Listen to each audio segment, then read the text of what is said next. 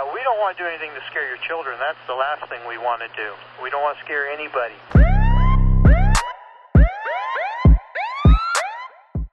سلام به پادکست آخرین شاهد روایتی داستانی از پرونده های جنایی واقعی خوش اومدید من ژیلا یکی از شنونده های این پادکست هستم و شما رو به شنیدن قسمت اول پرونده استخوانها دعوت می‌کنم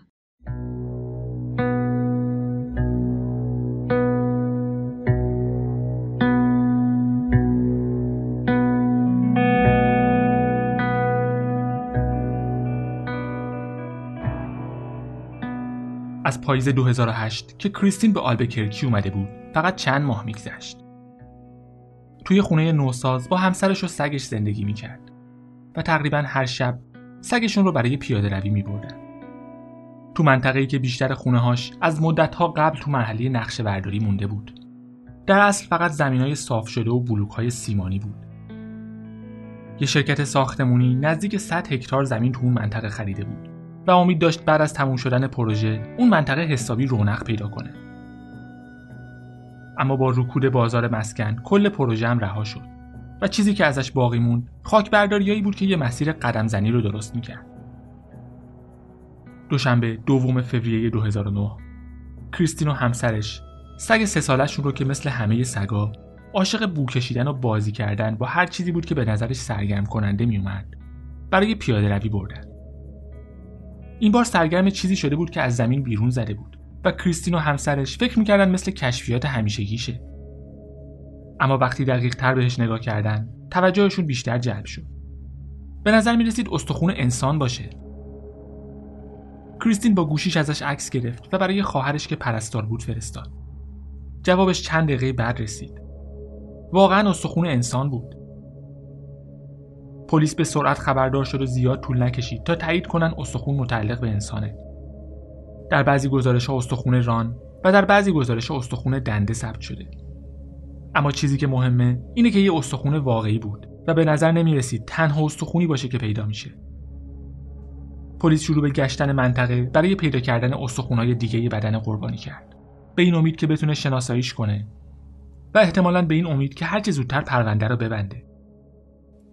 چیزی که نمی‌دونستن این بود که قرار بزرگترین صحنه جرم تاریخ آلبکرکی رو پیدا کنن.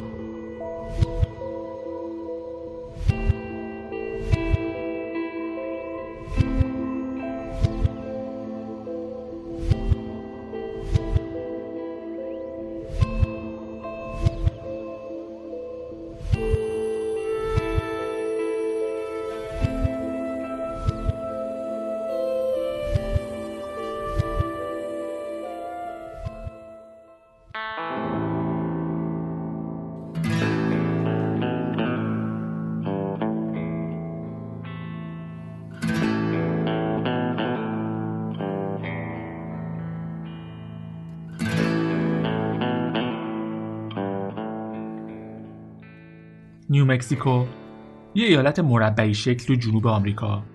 همسایه ایالت های تگزاس و آریزونا و هم مرز با کشور مکزیک. می‌تونه خیلی بزرگتر از چیزی که واقعا هست به نظر بیاد. وقتی ساعتها تو جاده هاش رانندگی کنید و تنها چیزی که از کنارش رد میشید بیابونای وسیع بدون حتی یه نفر آدم باشه. با وجود داشتن چشم زیبا و طبیعی یا شهرهای پرجمعیتی مثل آلبکرکی و سانتافه صرف شنیدن اسم نیو مکزیکو خیلی ها رو یاد بیابونای سریال بریکینگ بد میندازه. تصویری که زیاد هم با واقعیت فاصله نداره و واقعیتی که یه مشکل بزرگ رو به وجود میاره.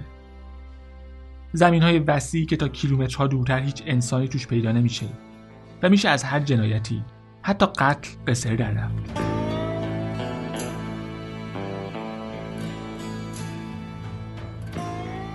وستمیسا یه بیابون مرتفع تو غرب آلبکرکیه که نزدیک 20 کیلومتر امتداد پیدا می‌کنه و بخشی از فلات کلرادو محسوب میشه. فلات کلرادو یا همون منطقه‌ای که به اسم صخره سرخ شناخته میشه، بخش بزرگی از مساحت ایالت‌های کلرادو، یوتا، آریزونا و خود نیومکزیکو رو در بر می‌گیره. تا چند دهه قبل وستمیسا فقط یه بیابون داغ و آفتابگیر تو حومه آلبکرکی بود اما دهه 1980 با رشد آلبکرکی و به واسطه اون رشد مناطق حومه شهری همراه بود. وستمیسا هم تغییرات زیادی کرد و ظرف چند سال جمعیتش از چهل هزار نفر به دیویست هزار نفر رسید. افزایش جمعیت به معنای توسعه زیرساختها و رشد بازار مسکن بود.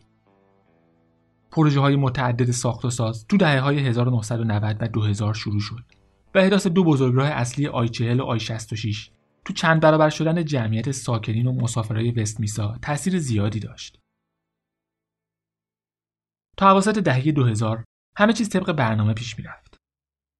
آلبکرکی در حال گسترش بود و هر سال چندین پروژه ساختمانی جدید شروع می شد.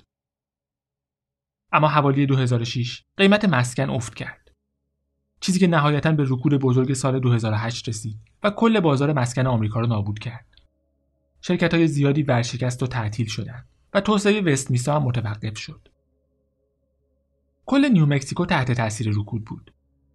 افراد زیادی شغلشون رو از دست دادن و تا همین الان بعد از گذشت بیشتر از یک دهه هنوز نتونستن به روال عادی زندگیشون برگردن.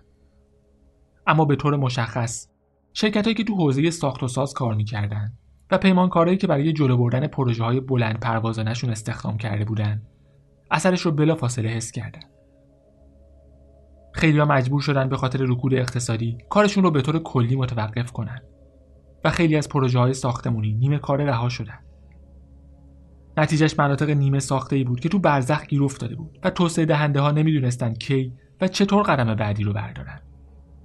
برخی از ساکنین آلبکرکی تو مناطقی زندگی می‌کردند که به اندازه انگشتای یه دست خونه داشت و زمینای کناری صاف شده بود اما متروکه و راکت بود. مشخصا افرادی که تو وست میسا و نزدیک خیابون 118 جنوب شرق آلبکرکی بودن ماها چنین وضعیتی داشتند. و تا قبل از دوم فوریه 2009 کم و بیش به این نوع زندگی عادت کرده بودن. اما حالا دهها کارگاه جنایی، متخصص پزشکی و باستانشناس به کمک افراد داوطلب مشغول حفاری و کندوکاو زمینهای دور استخونی بودند که نزدیکی خیابون 118 پیدا شده بود. منطقه‌ای که قرار بود یه پروژه ساختمانی توش احداث بشه. خاک برداری شده بود و تراس شده بود.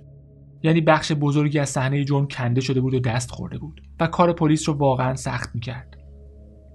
اما ظرف چند هفته ده متر مکعب خاک جابجا شد و هر استخون یا تیک استخونی که می‌تونستن پیدا کردن طبیعتا استخونای بیشتری پیدا شد حتی تو عمق چهار و نیم متری که قافل گیر کننده نبود چیزی که قافل گیر کننده بود تعداد استخونایی بود که پیدا می‌شد. خیلی از استخونها تقریبا بیاسیب مونده بودن اما باقیشون به خاطر عملیات ساختمانی خورد شده بودن ماشینالاتی که قرار بود خاک رو جابجا و تراز کنه خیلی از استخونا رو تکون داده بود و احتمالا حیوانای ولگردم تو پخش شدن بیشترشون نقش داشتن. نتیجهش یه پازل انسانی بسیار بزرگ و وحشتناک بود که خیلی از قطعاتش گم شده بود و هفته ها و شاید ماهها زمان می‌خواست تا قطعاتش کنار هم قرار بگیره. و متخصصین پزشکی بتونن به یه اسکلت کامل دست پیدا کنن.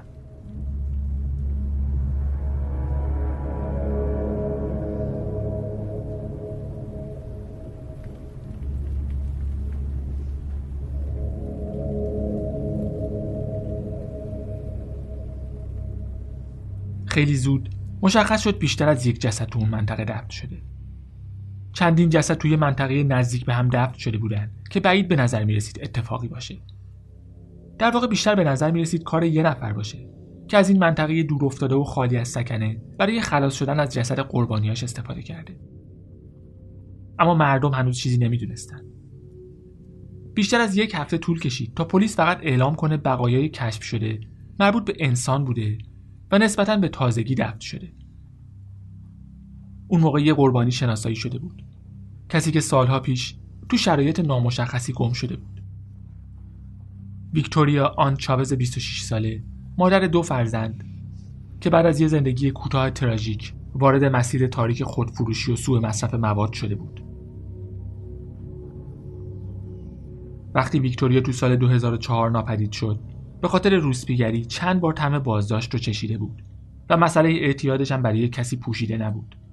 مخصوصا افسر وسیقش که خیلی تلاش می‌کرد اون رو تو مسیر درست نگه داره و زیاد موفق نبود گزارش رسمی گم شدنش تو مارس 2005 توسط مادرش ثبت شد که می‌گفت بیشتر از یک سال خودش و هیچ کدوم از نزدیکانش ویکتوریا رو ندیدن. به نظر قربانی ایدئالی می رسید. خودش انواع و اقسام مشکلات شخصی رو داشت و بعد از ناپدید شدنش هم مدت ها طول کشید تا کسی نگرانش بشه. نزدیک به چهار سال ویکتوریا تو لیست افراد گم شده بود و دقیقا مشخص نیست چه تحقیقاتی برای پیدا کردنش انجام شد. تا دوم فوریه 2009 که بقایاش از یه سایت ساختمونی تو وست میسا پیدا شد. جسد ویکتوریا چاوز اولین جسدی بود که کارگاه شناسایی کردند و گفته شده تو عمق 45 سانتی متری بدون هیچ لباس یا وسایل شخصی دفن شده بود. در واقع فقط به این خاطر تونستن شناساییش کنن که خانوادهش تو سال 2005 وقتی گزارش گم شدنش رو می‌دادن سوابق دندون پزشکیش رو هم به پلیس داده بودن. پلیس فکر می‌کرد ویکتوریا تو سال 2004 کشته شده و دفن شده اما تعیین دقیق زمان مرگ ممکن نبود. بقایای جسد تجزیه شده بود و زمان زیادی هم از مردنش میگذشت. تعیین علت مرگ هم به همین دو دلیل تقریبا غیر ممکن بود. پلیس فقط یه تخمین کلی از زمان مرگ داشت. اونم بر اساس چیزی که خانوادهش درباره ناپدید شدنش گفته بودن.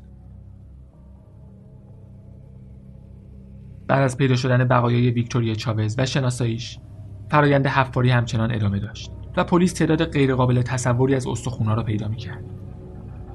استخونایی که امید داشتن شاید فقط شاید بعضی از اونها متعلق به انسان نباشه یا حداقل مربوط به یه سایت باستان شناسی باشه در کمال ترس و تعجب استخونا رو یکی بعد از دیگری بیرون می آوردن و به یه مرکز پزشکی در همون نزدیکی میفرستادن تا روشون آزمایش بشه و معلوم بشه از کجا اومدن فرایندی که ماها طول کشید در همین حال پلیس به کمک پزشکا و باستان شناسا همچنان استخونهای بیشتری پیدا می‌کرد و بعد از چند روز مطمئن شده بود قتل‌های دیگه‌ای هم اتفاق افتاده و اجساد دیگه‌ای تو اون منطقه رها شده.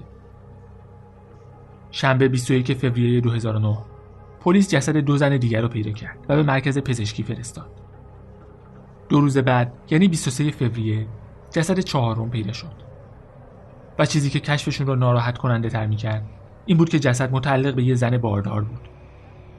یه جنین تجزیه شده تو بقایای جسد بود که با توجه به ابعادش فکر می‌کردن تو هفته های میانی بارداری بوده آزمایشگاه تایید کرد بچه در زمان به قتل رسیدن مادرش تقریبا چهار ماه داشته و ممکنه خور قربانی هم از بارداریش بی اطلاع بوده باشه.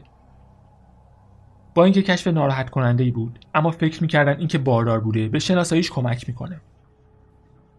همینطور هم شد و ظرف چند روز جسد شناسایی شد و تایید شد یکی از زنای گمشدهای بوده که سالها قبل ناپدید شده. جینا میشل والدز که به اسم میشل شناخته می‌شد و اول آگوست 1982 به دنیا آمده بود.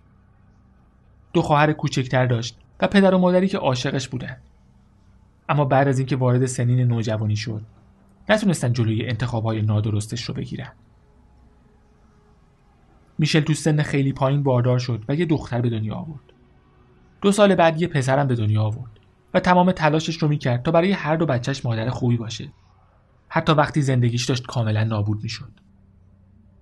میشل وارد یه حلقه اجتماعی شده بود که خودفروشی و مصرف مواد تو اون یه کار عادی به حساب میومد اما خانوادش میگن این چیزی از ارزش های میشل کم نمی‌کنه. مادرش توی مصاحبه گفت میشل یه دختر مهربون بود که از زندگیش لذت می‌برد. همیشه یه لبخند روی صورتش داشت و با شخصیت شاد و سرزندش همه رو به وجد می آورد. هر کس اشتباهاتی داره و اشتباه میشل هم مصرف مواد بود اما باز هم یه انسان بود. یه خواهر بزرگتر خوب بود و همیشه مراقب خواهرهاش بود. مادری بود که نگران موفقیت بچه هاش بود. مطمئنم هیچ وقت نمی‌خواست یه معتاد باشه. کمک می‌خواست اما نه پول داشت و نه بیمه و براش سخت بود کمک بگیره.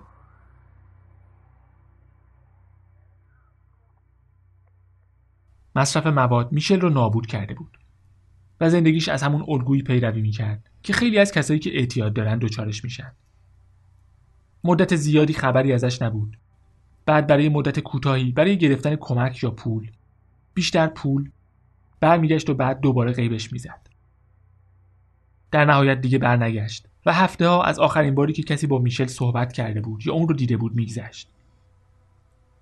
پدرش تو فوریه 2005 گزارش گم شدن میشل 22 ساله رو داد و درباره خودفروشی و مشکل اعتیادش هم با پلیس صحبت کرد.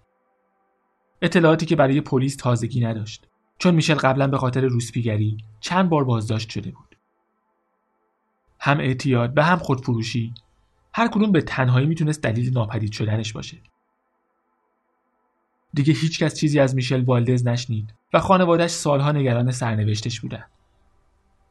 پروندهش بین پرونده های افراد گم شده بایگانی شده بود و هیچ تحقیقاتی روی پروندهش انجام نمی‌شد.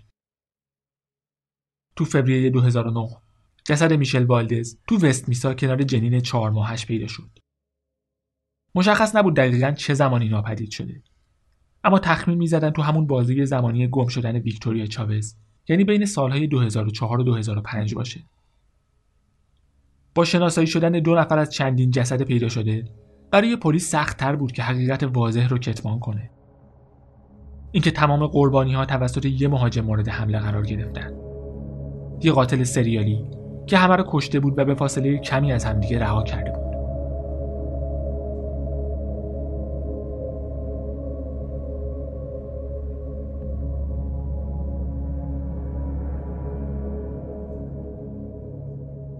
استخونا توی منطقه ده متر در سی متر پیدا شدن. بعضی از استخونا پخش شده بود و دورتر از بقیه بود. اما خیلی از استخونا هم دست نخورده بود و ظاهرا خاکبرداری آسیبی بهشون نرسونده بود. وقتی میشل والدز شناسایی شد، تقریبا هشت مجموعه استخون دیگه هم پیدا شده بود که به همراه جسد ویکتوریا و با احتساب بچه به دنیا نیامده میشل تعداد کل قربانی ها رو به ده نفر میرسوند. دو نفری که شناسایی شده بودند هر دو بیست و چند سال سن و سابقه مشابه خودفروشی و مصرف مواد مخدر داشتند که یه ارتباط واضح برای کارگاه ها محسوب می‌شد. به غیر از اون و یه ارتباط شخصی دور با یه نفر سوم چیز زیادی نبود که اونها رو به هم ربط بده. هر دو نفر به کمک سوابق دندون پزشکی شناسایی شدند اما پلیس می‌گفت شاید نشه از این روش برای شناسایی باقی قربانی ها استفاده کرد حداقل برای یکی از اجساد که اصلا جمجمه نداشت.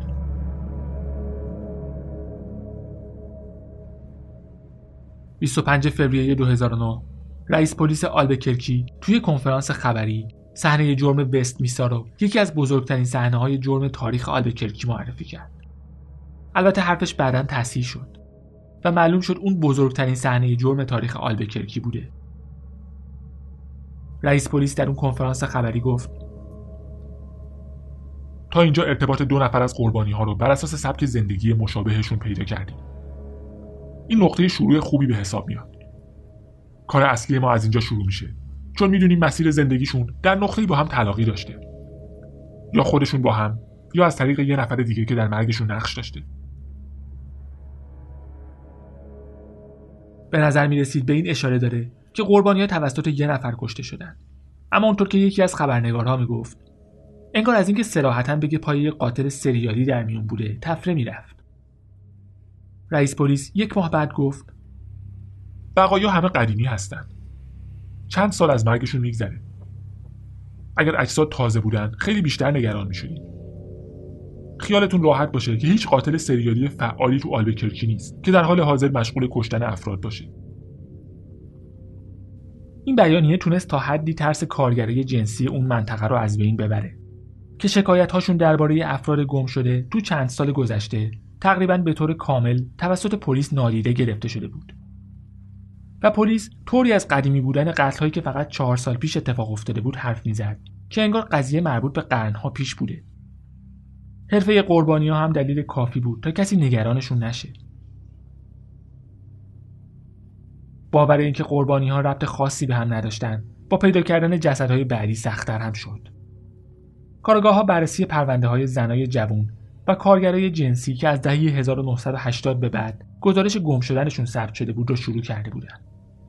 پرونده هایی که خیلی از اونها تقریبا بلافاصله بعد از تشکیل پرونده وارد بایگانی شده بود و هیچ تحقیقاتی روشون انجام نشده بود.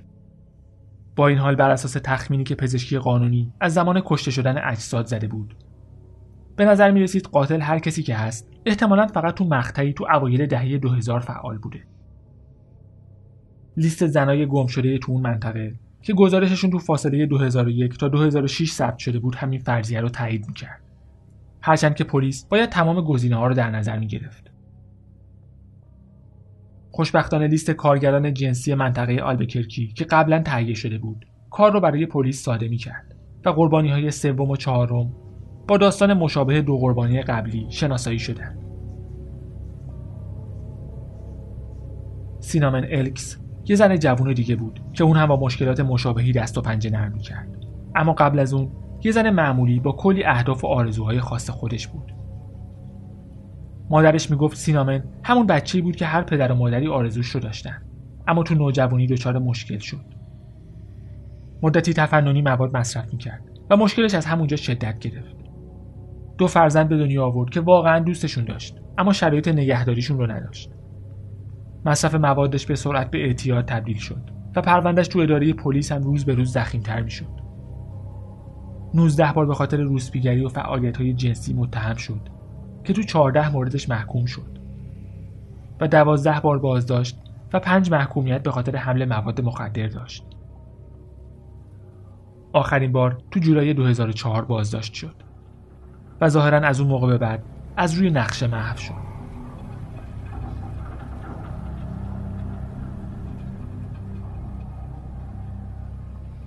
سینامن هم مثل قربانی های قبلی عادت داشت هر از گاهی برای گرفتن پول پیش خانوادهش بره. اما یه بار رفت و دیگه برنگشت. خانوادهش سریع متوجه شدن و یک ماه بعد از آخرین بازداشتش تو آگوست 2004 گم شدنش رو گزارش کردن. با اینکه مشکلات زیادی تو زندگی شخصیش داشت اما هیچ وقت تولد مادرش رو فراموش نمی‌کرد و همیشه بهش زنگ می‌زد. وقتی روز تولد مادرش گذشت اما خبری از تماس سینامن نشد. خانوادش شک کردن و مسئله رو به پلیس اطلاع دادن. پلیس گفت سینامن به سن قانونی رسیده و حق داره ارتباطش رو با هر کسی که می‌خواد حتی والدینش قطع کنه. ضمن اینکه خانوادش نتونستن ثابت کنن گم شده. چند ماه گذشت تا تو دسامبر 2004 بالاخره یه گزارش رسمی ثبت بشه. اون موقع تحقیقات اینقدر به تأخیر افتاده بود که نمی‌تونستن هیچ پیشرفت خاصی داشته باشن. خانواده سینامن سوابق دندون پزشکیش رو به پلیس داده بودن. با ترس از اینکه شاید مجبور بشن از اون برای شناسایی دخترشون استفاده کنن. اتفاقی که متاسفانه چهار سال بعد تو فوریه 2009 افتاد. سینامن الکس دوازدهمین جسدی بود که از وست میسا بیرون آورده شد و با 32 سال سن به عنوان مسنترین قربانی معرفی شد. مادرش به پلیس گفت دخترش با دو قربانی شناسایی شده قبلی. یعنی ویکتوریا چاوز و میشل والدز دوست بوده. یا حداقل اونا رو میشناخته. اما خبرش زیر سایه شناسایی قربانی چهارم قرار گرفت. یه زن جوون دیگه که به همون حلقه اجتماعی تعلق داشت. جولیان سیندینیتو که به اسم جولی شناخته می‌شد. از یه مادر مجرد تو آلبکرکی به دنیا آمده بود. و یه خواهر داشت که رابطه خیلی نزدیکی با هم داشتن. جولی حتی بعد از رسیدن به سن بلوغ هم جسته بسیار کوچیکی داشت و تا 19 سالگی نزدیک مواد هم نشده بود. اما باقی داستان مثل قربانی های قبلی بود. جولی نیتو آخرین بار تو آگوست 2004 توسط خانوادش دیده شده بود.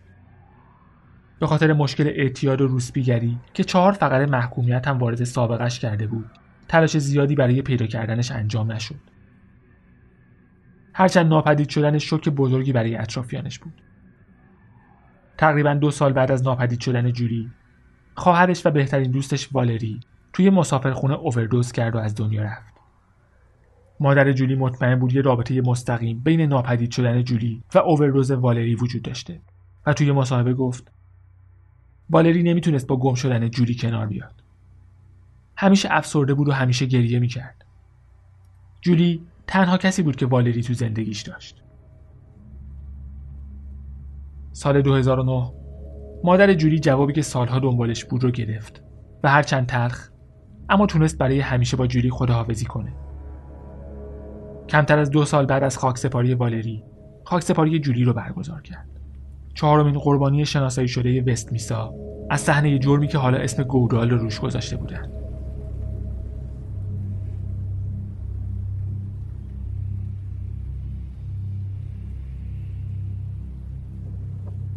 بیشتر اجساد هنوز شناسایی نشده بود پلیس همچنان سعی می‌کرد قطعات اجساد رو کنار هم بذاره و همزمان دنبال پیدا کردن ارتباط اون چهار نفر بود. جلوی از اینکه کارگر جنسی بودن و اعتیاد داشتن ظاهرا با همدیگه هم آشنا بودن با هم یا حداقل نزدیک هم کار می‌کردن و قبل از ناپدید شدنشون توی حلقه اجتماعی بودن و هر چهار نفر توی بازی تقریبا 6 ماهه بین سالهای 2004 و 2005 ناپدید شده بودند.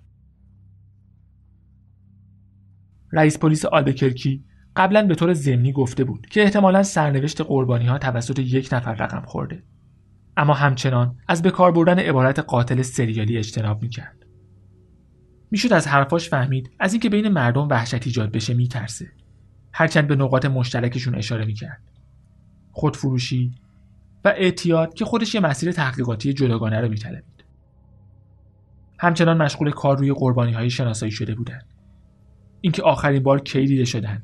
با کی قرار میذاشتن؟ یا برای کی کار می‌کردن؟ اما متاسفانه زندگی هیچ کدوم از اون چهار نفر ثبات چندانی نداشت.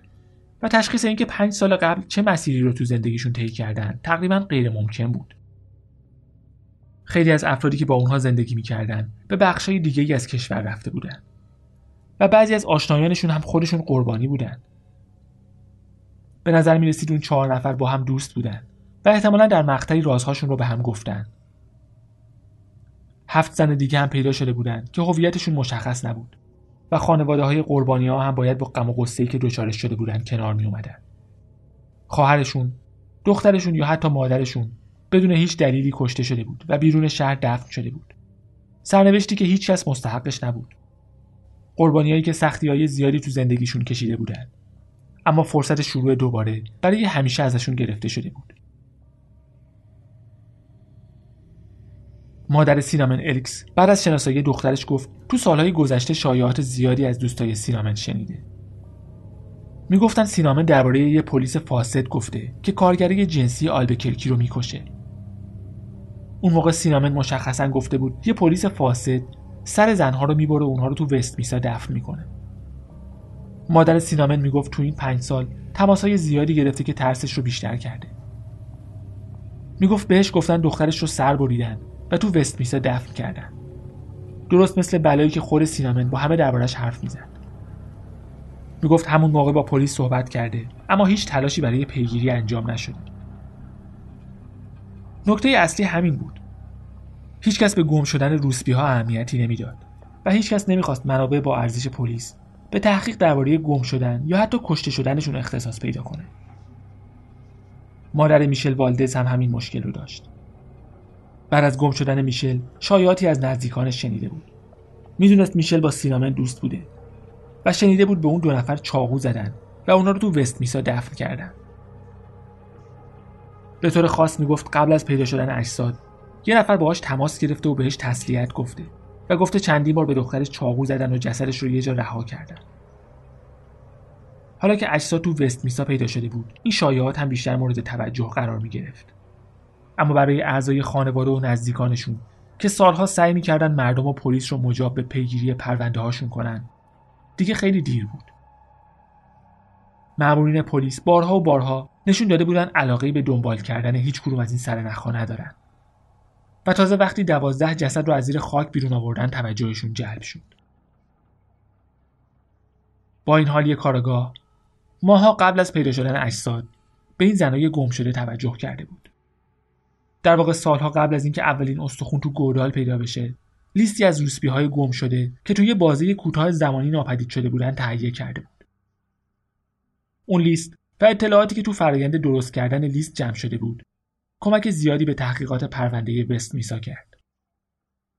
شنبه آینده با اون کارگاه و بقیه قربانی ها بیشتر آشنا میشید تا اون موقع مراقب خودتون باشید و به امید دیدار.